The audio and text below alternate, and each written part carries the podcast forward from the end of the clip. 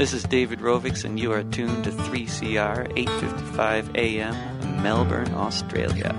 Step three is finding there's a tactic when everyone believes it could be true. That if all the people work collectively, there just might be something we can do, and everything can change. Beyond Zero is a not for profit research and education organisation. We design blueprints for a zero emissions economy. As climate change becomes more apparent, leaders will use these well researched plans that show a transition is possible from a 19th century fossil fuel based economy with its climate changing emissions to a zero emissions 21st century. Check out our website for reports on zero emissions energy, zero emissions buildings, and zero emissions high speed rail. Podcasts of our talks with a who's who of climate change action are all available at Beyond Zero Emissions. If you have some ideas for this show, contact us at radioteam at beyondzeroemissions.org. Cyclones is pretty grim. Coral bleaching. Human-induced Climate change. Do you ever feel like just switching off? Well, don't. Switch on to Beyond Zero Emissions Community Radio Show every Monday at 5 pm on 3CR and beat the doom and gloom to find out the latest actions and research in your community. BZE Radio at 5 pm on Monday. Turn the tide, literally. Hello, good afternoon. Welcome to Beyond Zero Emissions. You're with Adele here, and this week I'll be presenting some interviews from the School Strikes for Climate protest, which occurred all around Australia, as you may have noticed in the news. This week, Vivian, uh, your regular host, will be re- uh, speaking to students from um, the Melbourne Sustainable Living Festival. So, last week, uh, the students were trying to show us uh, really what they think about the future of the climate. Um, and the speakers that you'll hear from today are Jean Hinchliffe, Harriet O'Shea Carr, Yagvir Singh, Matt Wicking, and Marco Belemo. As one of them said, we cannot vote, but we are considering litigation, and we have hope, so be afraid. So sit back and listen to this uh, beautiful recording from Vivian at the School Strikes for Climate protest. Actively involved in many organisational groups, particularly Extinction Rebellion now, um, but also AYCC, Galilee Blockade, Stop Adani, Friends of Earth collectives, and more. Please give these four a big round of applause and welcome.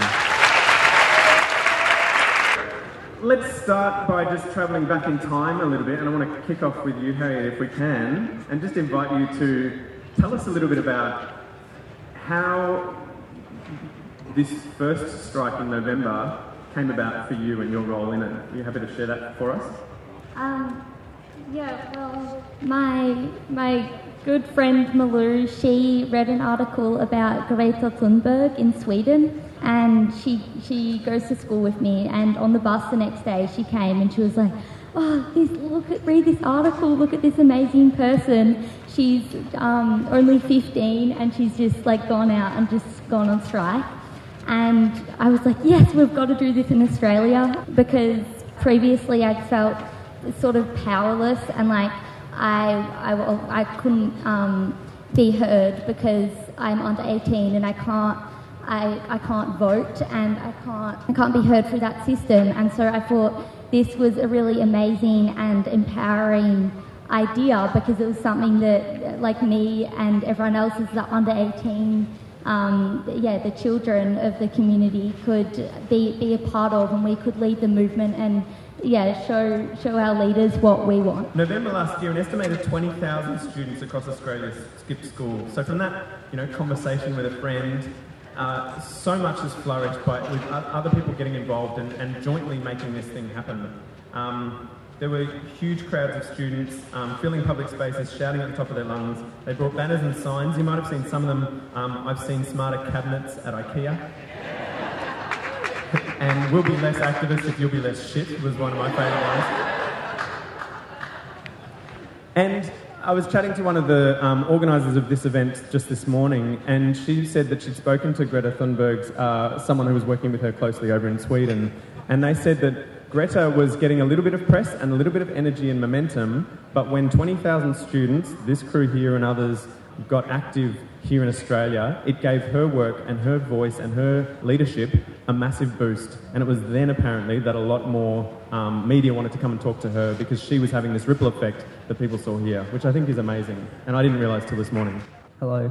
Um, yeah, I was a speaker at the school strike um, last year. Um, I got involved uh, basically through AYCC, who were helping organise the strike here in Melbourne. Um, and Maisha, my friend who was the MC of the event. Um, so it was just about, you know, so I, I had been involved in the environmental movement for a long time. Um, I think March 2016. Um, not that long, but pretty long for me. Um, so. well, you're not that old, so yeah. Yeah.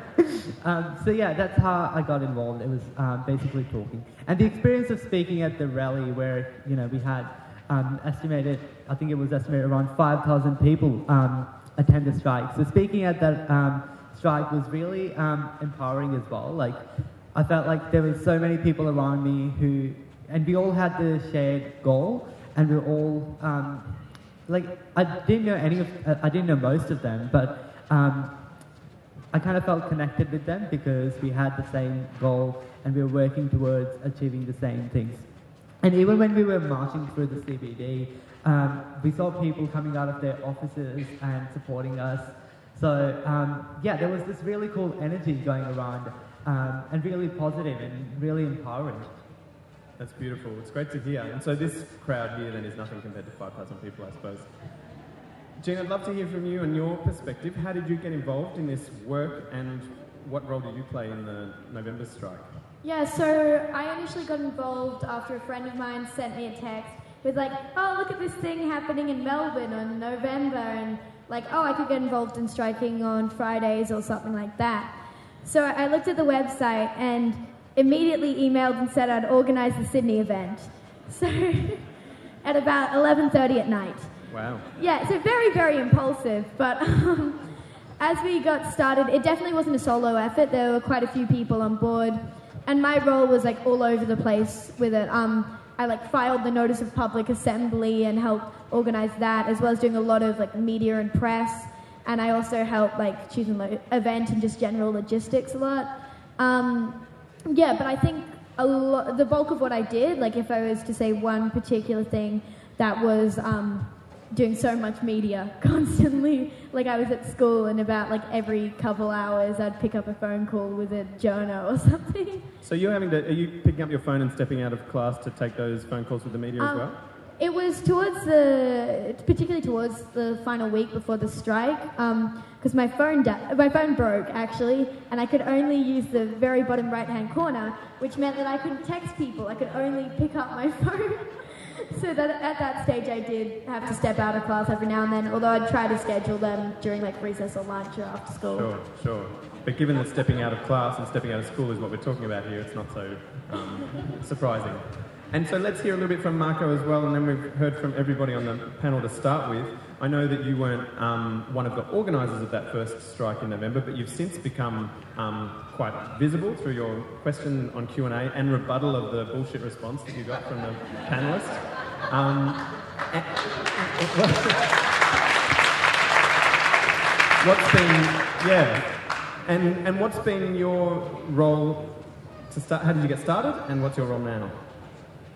Um, yeah, in terms of how I got started, basically, I really got started a few, a couple of years ago when I um, heard some speakers from uh, Standing Rock campaign and just learning how damaging these practices are to these communities, how they're destroying the, their culture, their land, their water, and let alone the environmental and global impacts of that, that has um, yeah, I really felt that I had to do as much as I could to um, really ensure that we have and protect and preserve our the only livable planet we know. Um, so, in terms of the school strike, uh, the first one, I wasn't too involved and kind of just jumped on board with it. Um, but then, yeah, I since then I've felt like I really need to get involved, and I've been helping out with various means of communication and partnerships. Um, and also trying to see what we can do more than just marching, and just striking, to really reach out and show how serious this climate catastrophe is, um, rather than just uh, striking for one day and going back to school the next. Like really, how we can sustain and make a bit this thing a bit more disruptive, a bit more in the politicians' face, and an issue they can't ignore. I like that you mentioned the word disruption because that's the theme of Sustainable Living Festival this year. So nice uh, keyword dropping. Um, in fact, something that strikes me about all of you as I listen to you speak and hear about the work that you're doing is is the level to which you're stepping up and taking on conversations with media, taking on organising and coordinating and being strategic and thinking about the, the momentum of this thing long term. Community organising and, and activism is something that people, you know, spend decades learning how to do, and you are diving in and doing it and doing it with, uh, you know, beautifully. I want to know from, I'd love to hear from each of you about how does it feel for you? Is it, is it really stretching you? Is it inspiring? You know, are you getting pushback from people and is that hard sometimes? I think it was, it, it's really crazy. Just like jump right into the deep end. Um, because the school strike itself was actually my first proper venture into to climate activism. So like right away, I, I'd never done an interview before, so I had to learn how to do all that, and it was just yeah, it was crazy. And even now, um, it's just grown so much, and there's still so much work we're doing now. If, if anything, even more than what we had beforehand and I think it's been it's been really enjoyable. Like I've loved it so much, and it's really stretched me because I had no idea what I was doing to begin with, and I've just everyone has had to learn so much so quickly. And I think in regards to like sort of pushback we get, I I think mostly it's support, which is really great because we're seeing that we're actually making a difference and we're getting people on board.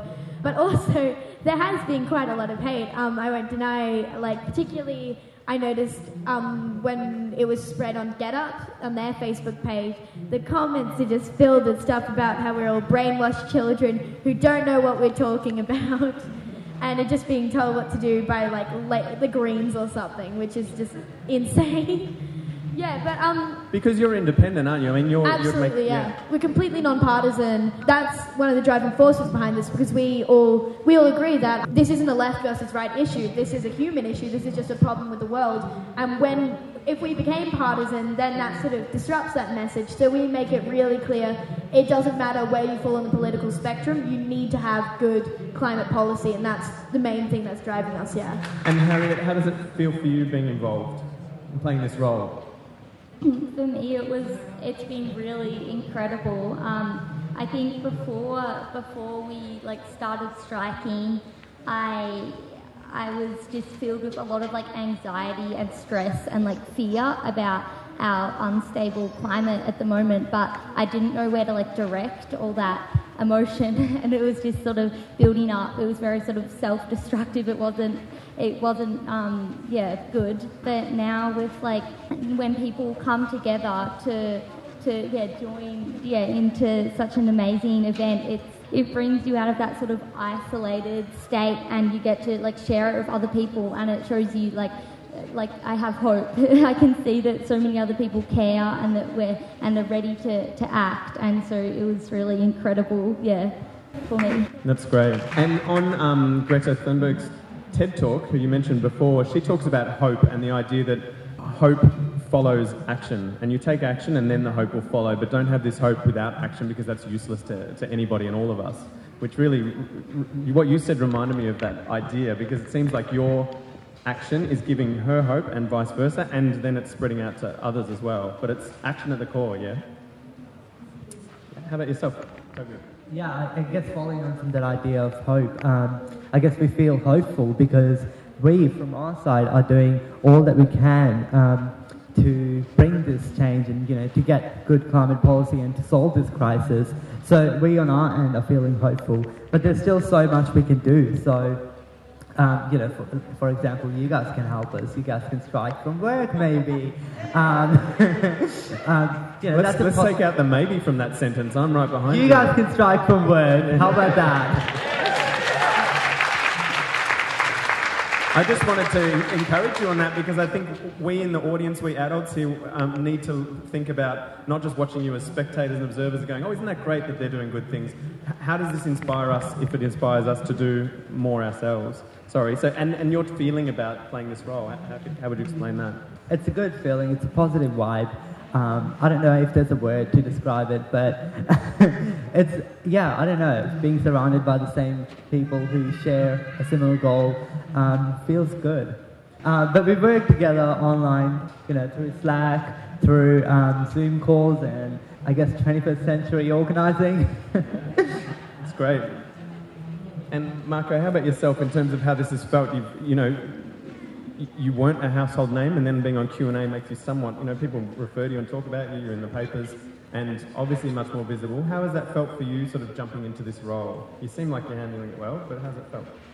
Yeah, well, to be honest, at the start, a bit like Harriet, I was really like terrified, and I still am terrified about the the climate crisis, the climate emergency. Um, but yeah, like Greta said at Davos a few weeks ago, she wanted like panic is a key driver for courage to act, and I feel like yeah, that got me to the strike, and that made me, and just the energy whilst we were there really brought out that hope. And um, now it's just like all rolling along in terms of things with different actions and different groups. And I feel like school strike is spread all over the world. Um, I'm going off the question a bit. I just It's okay. It's good. you were you were saying that you initially felt, you know, pretty fearful about the climate catastrophe, and that that was driving you to to, to act. And I was getting a sense that maybe a little bit like Harriet, that the action itself has helped you feel a bit better because at least you're doing something, and then others are following. Is that right? Is that Yeah, that's basically like how I feel about this. If I, I yeah, like I'm petrified about what's going to happen, but I feel that just makes me more, gives me more reason to act, and yeah, that's basically. I wouldn't feel good about myself if I wasn't doing something to help like solve the climate emergency. Yes, thank you. That's cool. I want to find out about how your parents have responded to, you know, you playing this role. I, I imagine for some parents it would be challenging, for others it would be exciting and inspiring. But yeah, how have each of you found your, your parents to be in this? I know some of your parents are in the room, so um, feel free to be as honest as you can. Maybe we'll start here with Mark and we'll go up the other way if that's okay. Um, yeah, my parents have always been very supportive, and I've been very happy with that. Um, like, obviously, we do have disputes about like whether I should be doing this or I should be doing that. Um, but in terms of my activism, I feel like they've always been there. Yeah, and basically, we're on the same way of thinking. Just um, yeah, there will be those disputes about where, how I do my how I use my activism, but um, yeah, I feel like I'm in a very lucky position, and that's why I feel like I need to do act in a way and use my like all the resources I can to help others and help the people most affected by global warming who can't do much about it. Which goes back to your point about Standing Rock, really. It sounds like, like that empathy that you felt for others and a sense of your own privilege here that you feel ob- obliged to act. Yeah? Yeah, that's.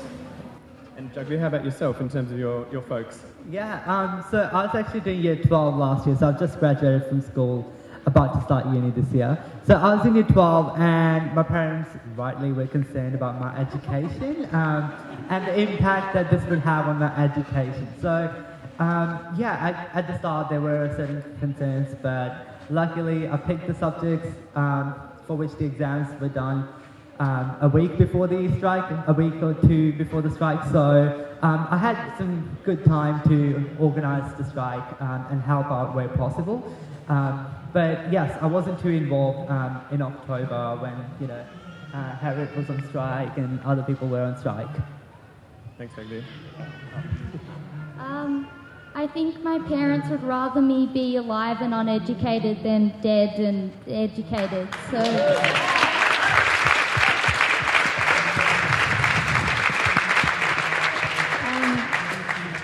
I think really they just care about my safety and well-being, and they understand too that this this is an existential threat. This is this is just more this is more important. Um, so they're super supportive.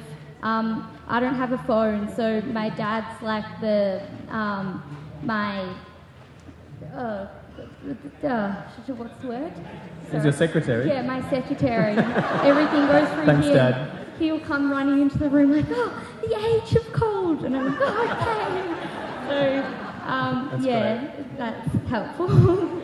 I love the first part of your answer, Harriet, because it, it really cuts right through the, the question in a way to me. Like, you know, um, this is that serious that, you know, um, of course we have to bloody be doing something, of course we have to be acting, but I can, um, I can see also at the same time how important it is to have that support in, like, having a secretary is great, or having someone to, to, to, be a guardian, to bring you to places, to, you know, look out for you and provide in, in ways that you can't, if you're not an adult, you're not earning income and so on. Like that, that role that your parents play obviously is important, yeah. Um, how about yourself, Jane? Um, well, overall, my parents have been like really supportive, particularly as I got like close to the strike and from there. But I do remember um, the day after I like emailed and about how I'd organised it, and I got a response. I go down to my mom in the kitchen, and I'm like, "Hey, uh, mum, I think I'm organising a giant school strike in the city on November 30th, probably maybe." and and from there, her response was. Gina, you sure they don't have like some adults or something that can like organise it with you? I thought you were going to say, she was going to say, ask your father. I don't know. Yeah, um, but yeah, definitely from there, um, she has been, yeah, both of my parents have been really supportive and like helped me come down to Melbourne today and Yeah, like yesterday or whatever. Yeah, so it's been really helpful being, a, being able to have the supportive parents and I do know um, just talking with kids who, or like me, we got messages online who don't have supportive parents who won't allow them to strike. It's so much more difficult to be able to take action and actually do something. Because I, I have friends um, who go to like different schools to me, and they weren't allowed to go to the strike, and they're at a stage if their school doesn't like condone it, then how are they going to take action? So having supportive parents and having that effective environment really does help. Amazing.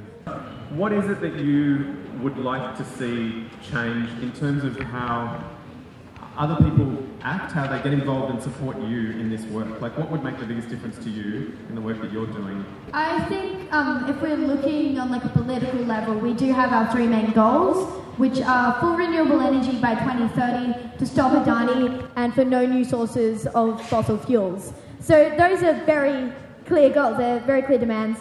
And I think the way that people could help, um, particularly adults, is when you're looking at voting, look at these demands, look at what we need for climate action, and factor that in a lot when you're voting because this next election is we're sort of trying to make it, and you see a lot of support for making sort of the climate election. Um, it's, it's such a massive thing we're discussing right now, and um, I think that's a really great way you can help. And even at the next strike, if um, adults can come in solidarity, and if they can do that, that can really help. I think also um, when it comes to the climate change discussion overall, um, I notice uh, even amongst kids, there's a lot of discussion around individual efforts. Like you can see um, sort of like, oh, don't use your drying machine or um, travel less or anything like that. But I think um, as a whole, everyone needs to turn their focus to the like how the top 100 corporations that contribute 70% of carbon emissions. And we need to look at that instead of looking at it as an individual thing. We need to see the big picture. So I think that it's something that as the school strike, that's something we really do focus on. And so that shift, that's an important shift that you're talking about from individualism to collective action. And it's one that, in a way, that individualism is a part of the system and the culture that we're trying to change here, right? Um, Jagvi, do you have anything to say about the, making the next election a climate election as well? Because I know we were talking about that before. Yeah, um, so I'm also part of a new organisation um, called Climate Leaders, uh, which is created by a bunch of people who are all under 18 or 18 at this point. Um, and they were school strikers, um, and they striked at the November one. So they've created this organisation which is called Climate Leaders, which is all about kicking out the climate deniers and replacing them with climate leaders.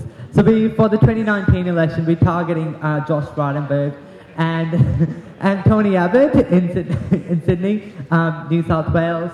Um, so yeah, we, we're trying to kick out the climate deniers and replace them with um, people who are climate leaders. So, you know, in the 2019 election, whenever that is, um, if you go to vote, just keep in mind that you want to be voting for a person who will, who has a good climate policy, not a climate denier, someone like Tony Abbott.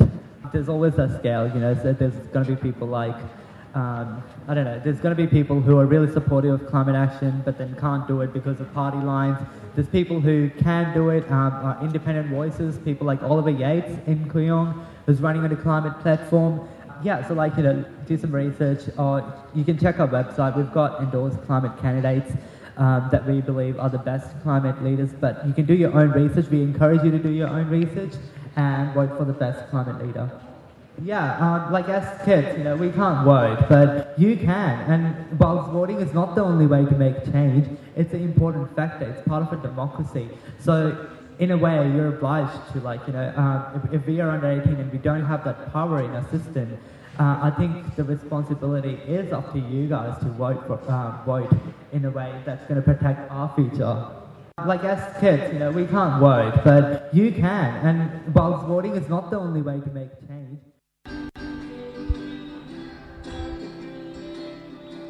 I think that it's um, almost become a moral imperative for us to stand up for what we believe to be right.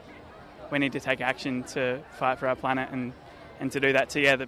I think it's something that is directly going to impact us and nothing that politicians or our government are taking seriously because ultimately, by the time the big changes come, they're probably not going to be here. So I think we're just sick of people making decisions for us and it not even impacting them. Tori said it really well, but as someone who hopefully wants to, you know, looking into the future, I've got nieces and nephews, and maybe one day kids, you want it to be a safe and beautiful place for them to live, not looking that way at the moment. So I think it's really important to fight, not just for ourselves, but for the people to come. Thank you all for coming. Well, we decided to come and join the strike because we want our future to be a sustainable one and, you know, healthy for our kids and our grandkids. And we just don't want to lose the planet because it's the only one we've got. I think it's really important for everyone to get together and actually make a change because there's not much time left to fix what we've done. Like this is like we're only really deciding to do something about it now, and there's just so much. There's there's only an amount of time left before it's too late. Well, you know, this is really the only chance we have, and if we don't take it now, then it's going to be too late, and people are going to regret having not stepped in when they could have. And I think it's really important that we all get together and show just how important this is, saving our planet, and what the, we have left with the time we have with it. We're basically doing the adults' job because they're not doing their job properly, and we don't have much of a say in anything. But I think by all of us getting together, we can make a difference if we get as many people as we can. We're trying to get to a party and we don't want to rock up late. Thank you. Yeah, what brings you out today? Well, I feel strongly about climate change. I think there should be action taken. Like in the past, I, I wasn't uh, so keen to uh, engage with this sort of debate, but um, being in year 12 in chemistry, I've learned a lot more about the effects of it and I've understand it a lot more and the contributing factors, and so that's sort of pushed me to be out here. Um, I've come out to protest with all the other students striking for climate and to show the government that action needs to be taken now, not in 10 years, not in 20 years, but right now. Because instead of going to school today, we came out to try and get people not to use, not to do climate change. And, and we started chanting, "We want change! We want change! We want change!" And on my cardboard, I wrote there is more to life than polluting, guys, and he wrote Stop burning fossil fuel. I came because these are important issues and they go straight to my heart, and I wanted to physically be present. Watching the next generation actually putting their foot down and saying, No, we don't want this done to our earth. It's just wonderful but to be a part of that and that energy, and it just gives me hope for the future. Yeah, it just gives me hope. Thank you. Would you like to say something? Uh, yes, I'm here to support the the next generation too. It's uh, it's teary to watch them yelling and you say good on them. Yeah. Yeah, I'm just here to support the children. I, I think they're they're doing what we should be doing and what everybody should be doing, and good on them. Um, I just wanted to come out and support the students actually and stand by them while they're um, protesting against climate change. Don't you have um, some teaching responsibilities? I do. Um, I brought some of my students with me. We're actually studying advocacy and leadership, so I thought this was the best place for them today. Just the general ridiculousness of where our politics and decisions are going. Our politicians are just going the opposite way. I mean, they're bringing out new oil. They want to do that in a place where we've got so much wildlife, so much industry that is dependent on it. They want to. So you're talking about the Great Australian Bight now? Yes, yeah. Drilling in the Great Australian Bight, um, Equinor wants to come and do that. And it's just, there is so much risk inherent in that for so many people here.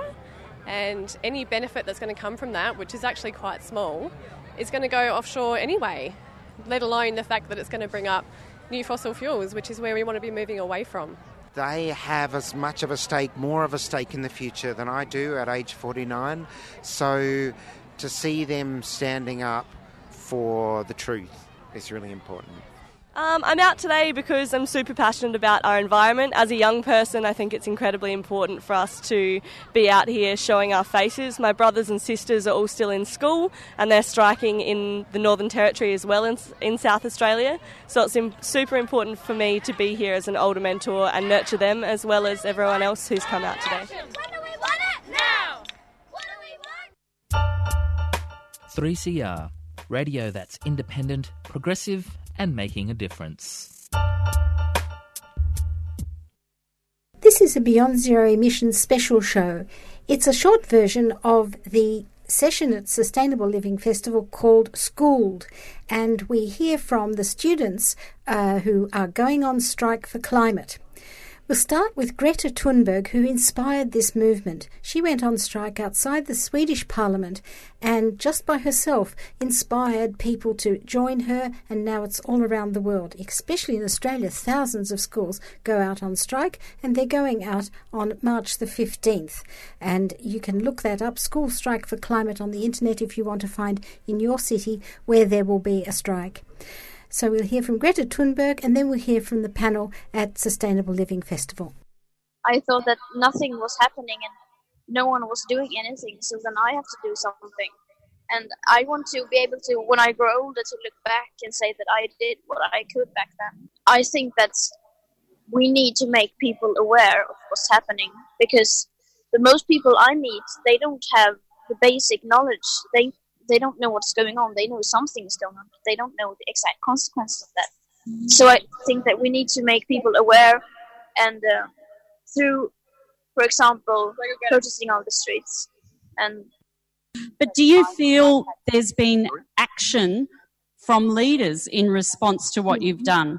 No, I certainly don't think that. Nothing is being done. It's just continuing business as usual, and unless something happens, we we will fail. And I'm not going to stop this until something happens. There's a lot of support for you here in this room. I do just need to check are you missing any maths and science on a Friday? Because, uh, you know, I don't want you to fall, but no, just kidding what I, I guess you know too that um, a lot of students around the world have taken inspiration from what you've done and, and they've been striking as well. We've had rolling strikes from students in Australia. What, what message would you like to give to other students who are, who are striking like you and to people who are listening? That we will we cannot uh, let anyone tell us not to do this because it's our future, our decision. And also, we have to continue doing this every day or every week or every month or something like that. Because if we stop now, then that means that we have just, it was just a one time thing. But if we continue putting pressure on people in power and say that we are going to do this until you take action, then we, we have like a goal. I want that we start treating the crisis as a crisis and I, that we start to cut emissions rapidly, and so that I'm sitting here until Sweden is in line with the Paris Agreement, and that might take a few years, but yeah, we'll continue. Like as kids, you know, we can't vote, but you can, and whilst voting is not the only way to make change, it's an important factor. It's part of a democracy. The biggest um, non-supporter of the school strike was obviously Scott Morrison. Um, some of you might remember him standing up in Parliament and saying students should go back to school, um, less activism in schools, and all those remarks. Um, but I guess we um, we didn't really take them as you know when you tell kids to not do something, you know you're gonna get them to do it. So that's the effect that it had on me. Um, it kind of encouraged me to go to the strike. And yeah, it got me fired up, really. Every time people said you shouldn't do this, it was like, oh, you mean I should? Um, so yeah, that's, that's how it turned out for me. That's great. Um, for me, I was actually so happy when Scott, uh, yeah, Scott Morrison came out and said that because um, I'd been involved in previously in lots of Adani things, and it never seemed to like it seemed like it was getting to our politicians. They never seemed to be hearing us or taking us seriously. But I was like, yes, this means he actually is listening, you know. So that was really exciting. I was like, yay, like that he heard about us. Like, yeah, even though it was uh, negative, I just yeah think any any um, publicity is good. So yeah. And Jane? Yeah, so um, I did a lot of media and a lot of videos, and as I was saying, with GetUp. So from there, um, both within the comments section, um, there was a lot of hate, very constantly, as well as a lot of support. But um, one of the craziest like hate things or um, things I've seen like that, I actually got a letter sent to my school, um, a handwritten letter from somebody.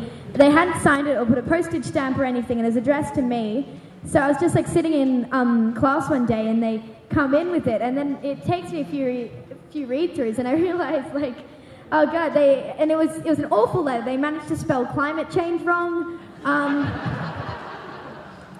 and the, the final sentence of it, which was like the overall message was, um, remember, those who can do, those who cannot teach. And just that was the overall thing. So I just sort of like gave it to my school and they just didn't know. Wow. Yeah. And were they trying to discourage you? Because it's not quite clear from their clumsy I know, messaging. it was, it seemed to be less discouraging me and more just telling me that, um, more, more is like, I felt like they were trying to warn me that, Yeah. if anything, they were trying to go on about how my teachers were all evil liars Wow. and climate change isn't real. And also, there was another thing um, on Facebook. Um, someone made a post about the strike, and I saw someone responding saying, "Oh, so obvious this event was organised by a woman. Marches never do anything." So, in response Wow. to that, um, there were like 300 replies. It was just going on for ages, and this guy going on about gynocentric behaviour and how all women are inher- inherently abusive towards men. It's just this insane Wow. thing. That's problematic on so many levels. yeah. Well, I mean, I'm, I'm sorry that you have to put up with that stuff. It, it, it sounds like it's, it's a little bit. Uh, if, you're online, then that, it's going to be a little bit of that stuff, isn't there? The trolling and I, the. yeah.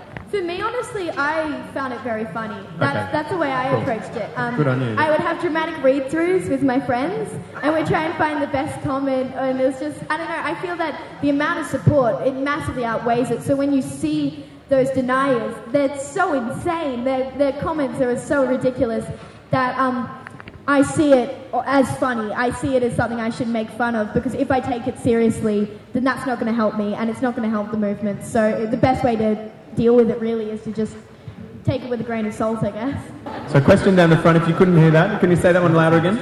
Was it was the strike fun? Was the strike fun? Yes, it was very fun. Great question. Anyone else want to take it? Was it fun? I mean, there's, there, people talk about this sort of stuff that if it's not, if I can't dance, I don't want to join your revolution. So is that is, is making it fun part of what you think about? Yeah, definitely. Because, like as I was saying before, lots of people were feeling a lot of like anxiety and fear about our climate crisis. So it's really important that we try and like show people, um, yeah, like we want that initial fear, but then show them a way out and show them what they can do. So it's really important to like keep that high energy and not go into like that depressing, like unhelpful state. So we were trying really hard to make it something really fun. Yeah. I'd, yeah, I'd have to say that it was one of the funnest um, marches I've ever done. Like, it was pretty amazing, especially the amount of kids. I've never marched in like a full crowd of uh, kids my age before. Like, that's just great. So we hope we'll get the next one. There's a question over here. Firstly, I'd like to congratulate you guys. You are so inspiring, and anytime you can get a politician that waves around lumps of coal or says we should be building more coal-fired power stations to actually have a go at you, you've done well. And don't believe their lies because marches stopped things since before I was born back in the Vietnam War. They have stopped um, dams in southwest Tasmania, um, which would have destroyed wilderness. They have stopped logging in East Gippsland. They have created massive national parks. The reason they are attacking you over your marches are because they are so powerful. So please, please, please, please, please keep doing it and please keep showing up the adults who are too gutless or too sold out to the coal, petrol, and other lobbies that they're getting their back pockets lined with to get re elected, that young people can see through the lies. And I suppose what I want to ask after that is just simply say, what would you like? Um, you said individually to let people know, look at climate as the big thing that we look to as a voting issue. But you said that we need to look beyond just our individual actions. Do you want us to actually get on social media or get on Facebook or get on whatever we have and let our networks know how unbelievably inspiring you guys have been both on the 30th of November and that you're continuing to hold our gutless politicians accountable. Do you want us to do that, like to multiply out what So you're it's, sort doing? of a, it's, it's a question about what else do you, uh, do you want us to do, adults? Yeah, how can we help amplify your voices, I suppose? Maybe Marco and I think Jean would. Um, yeah, well, everyone can strike. Like, if you've got, that's a good way to start. Like, just really getting active in different campaigns. Most, like, we're all working for the same, like, thing that we want a livable planet. Um, and yes, social media can help a lot, but I reckon really just getting active, getting on the streets, and, like, spreading the word to all your friends, everyone you know. Um, yeah, that's what I would So that's actually taking the question and the suggestion in there about can we share your acts, acts on social media and saying, well, yeah, sure, do that, that's great, but what about yourselves? Can you not strike as well as adults? And, and, and that would be a more powerful action. Is that what you're saying? Yeah, I believe that if like the students are striking, that's brilliant. But what happen, What about if we could all strike? Like imagine if all of us could strike together um, and consistently do it until there's proper climate policies, climate action, and emergency action on climate change.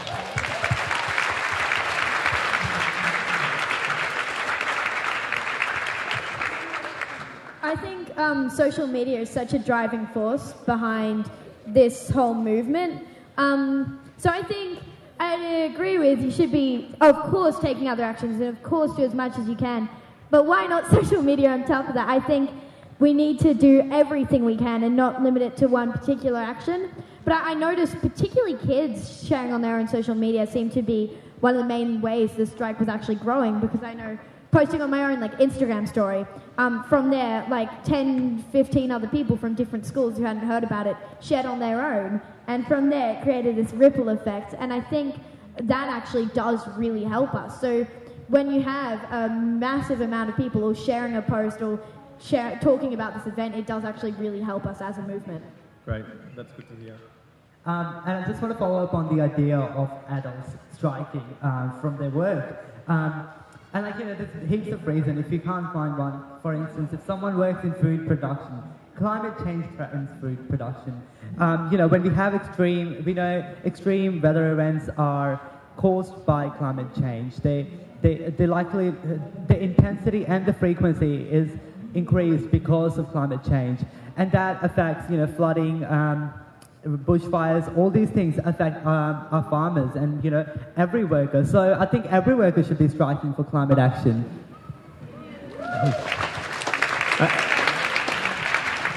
You're already taking on a lot. And I appreciate and we appreciate the efforts you're doing. I don't know if we as adults should be asking you what we should be doing. I think we should be doing the work to work out what we should be doing and to get in and do it. And yes, come and ask you if you need help and support and space and resources and us next to you as you protest. But I think maybe as us as adults, this is just a, I suppose it's a question, but perhaps what we need to do is to do that work ourselves and take the action rather than again waiting for someone else, in this case, school students who are already striking, to tell us what we need to do. See them and let them inspire us and then do the thing ourselves, is what I'm suggesting. Personally, my school, um, a lot of students from my school came. Um, they were really excited. Um, but when it came to the school itself, it's, it's really difficult for a school because they're not allowed to endorse it. That was the problem. Because my school wanted to, and they did definitely push the boundaries a little bit. They tried as hard as they could. Um, but even I was supposed to have a talk at assembly about it, and then the deputy had like helped with it and like helped me organise the time. But then we were told that I wasn't allowed to do that. And I even I have had meetings with with my deputy and with my principal, and they told me like, he said, "We're so immensely proud of you, and we are so supportive of this action." But we can't endorse it and we can't actually promote it throughout the school. It's just not allowed, um, even though we'd like to. So um, I know that at our school and at most schools, we, I mean, we were kind of lenient in that as long as you had a note from your parents, you were allowed to go. But I know schools where, like, even if you had a note from your parents, you would be getting like a detention for coming. And um, I know even a school that locked the gates all around so kids wouldn't go, and that is not allowed. That is a Wow. fire hazard. Like, if there is a fire, then that's not allowed. So it's just. Yeah, I don't know. It really depends where you're at. I was lucky as at a lenient school who were progressive, but a lot of kids it's really difficult. That, that's really intense hearing about the locking of the gates and about the possibility for detention for anyone who went. Harriet, I'd love to hear your thoughts on um, do you think there'll be a different attitude to the next one now that there's been one? Uh, well, I'm actually at a different school this year to than like where I was last year. So yeah, last year my my teacher was amazing. She thought there was like nothing better we could be doing. Um, so she was really supportive. Um, and this year also we have some really great teachers who are really supportive and they're like. If you're not at school tomorrow, we'll know where you'll be.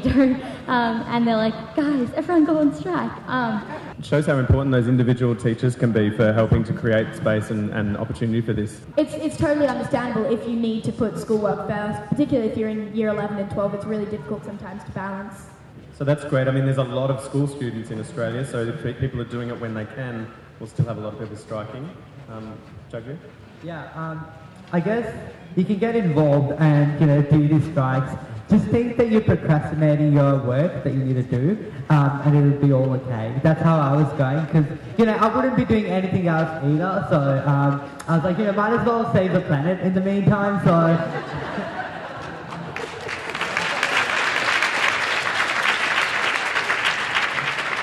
I'm not sure if you folks realise, but you, you, you're very good at talking in sound bites. Uh, just naturally, I think maybe it's a consequence of Twitter or social media or something, but I, I, I didn't have anything else I was going to be doing, so I might as well save the planet. I think that's a t-shirt. I really like that. Uh, where are we going next for questions? I'm looking for guidance. Oh, over here. Great, thank you.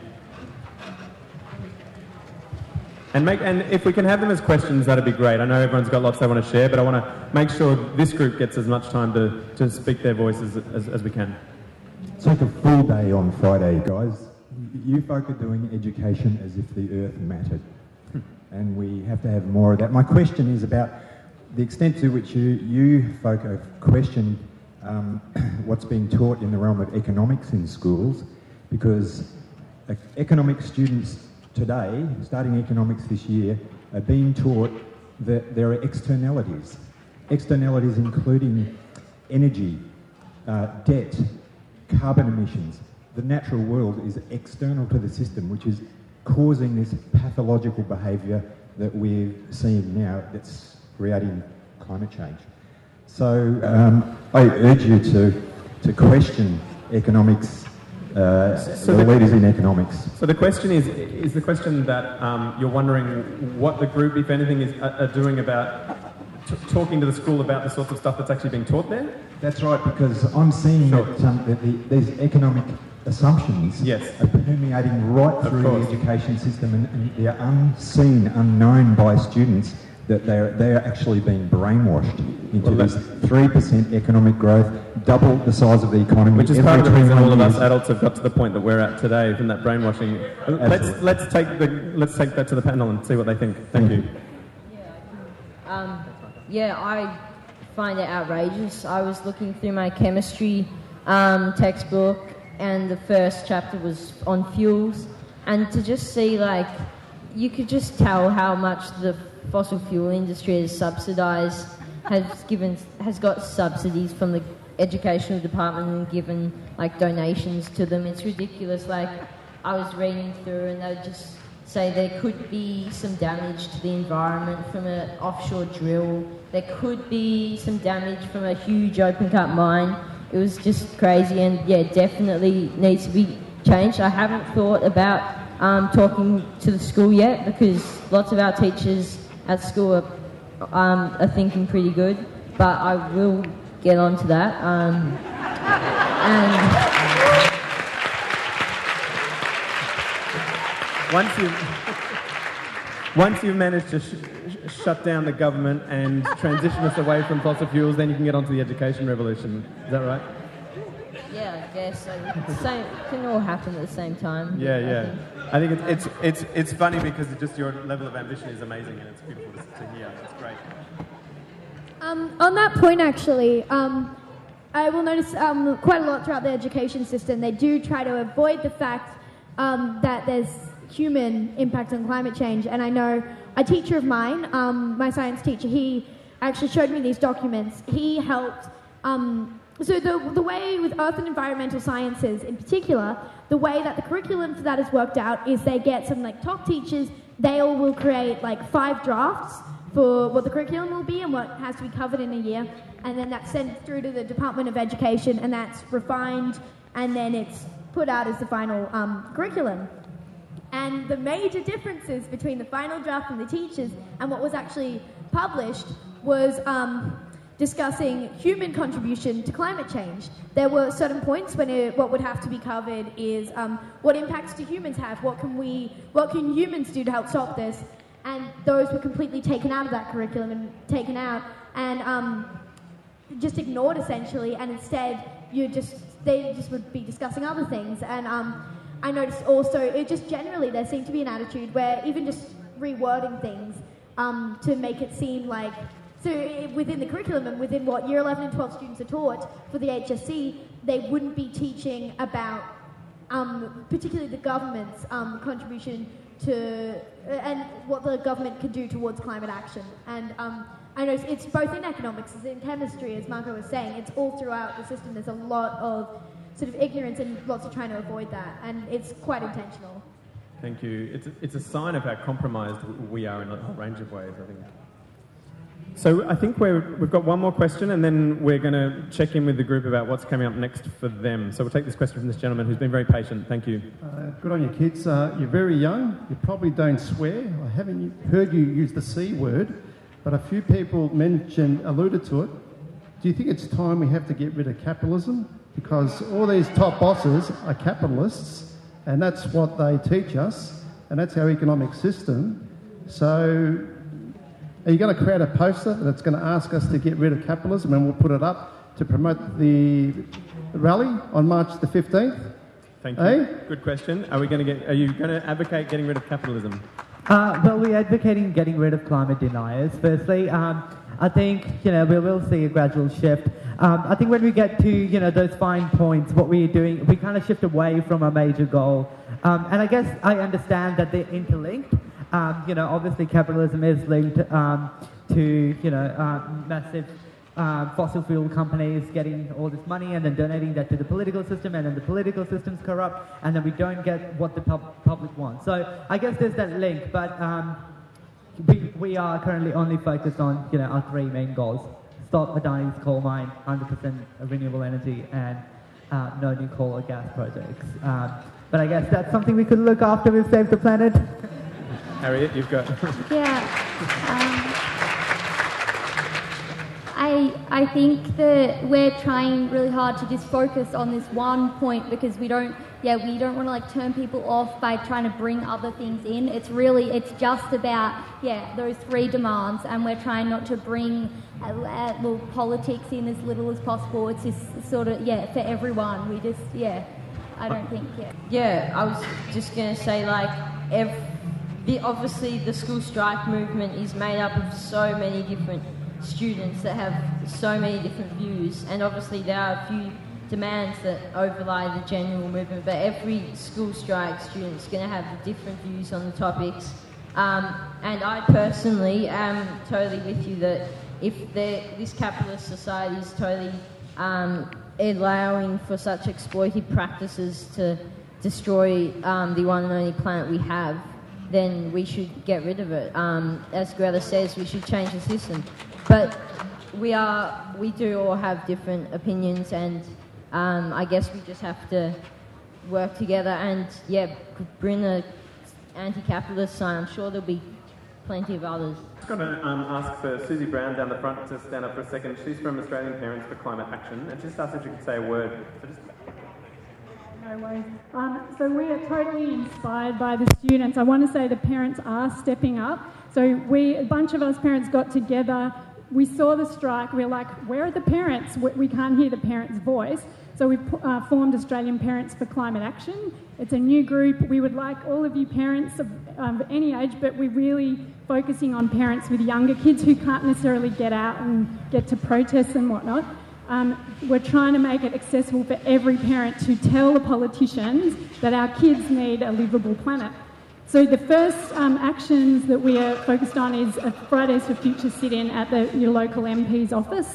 So we've already been doing that for a month um, down in Corangamite. We've been doing that for a month already. So we'd love you to join us every Friday at your local MP, federal MP's office. Come and sit with us, bring a sign, whatever you like. Yep. And we have a website, www.ap4ca.org, or on Facebook, and please join us. What's next from here for you? I know we've got a strike on March 15th, and that um, you want us all to come along and join you. What's next for you in this um, movement and in this a- adventure as part of your life? What happens next? Martha, do you want to start? We'll move down the line. Yeah, so obviously March 15th is the big global school strike. Um, but then moving on for that, I've also been working with like groups such as Extinction Rebellion, which I feel is a really promising movement um, and really is a bit more disruptive than any other rallies and marches there is. Um, and it's really calling for uh, climate action, emergency climate action uh, now. Um, and obviously, like I'm really in looking forward to seeing a whole lot more councils joining up for the Hello and welcome back to BZE. Sorry to have cut off the last speaker, but sadly we're running out of time. You've been listening to interviews and conversation with some of the many young climate activists who were busy last week at the massive school strikes for climate protests around the country. Some of the posters from the protests read, Bored, talk about the weather. You've been burning our future. Make Earth cool again. I was hoping for a cooler death and planet before profit. Pretty amazing. In other climate action news, the Extinction Rebellion Australia group will be meeting on Friday, the 22nd of March. That's this Friday at 12 pm in the Treasury Gardens on Spring Street in East Melbourne. So get along to that to get involved in their Extinction Rebellion campaign and to hear about all of their 2019 demands. As well, Ceres Harvest Festival is coming up at Ceres Community Environment Park on this Saturday, the 23rd of March, from 10am to 3pm. Sounds like a lot of fun with some cultural performances and free workshops. Entry is $5 and kids are free. So, wrapping up today's show, thank you so much to the Sustainable Living Festival for its panel, giving student climate campaigners a voice. The team tonight was Vivian Langford for recording and editing the Sustainable Living Festival talk, and my name is Adele Mills. Coming up next is Communication Mixdown. You're listening to 3CR.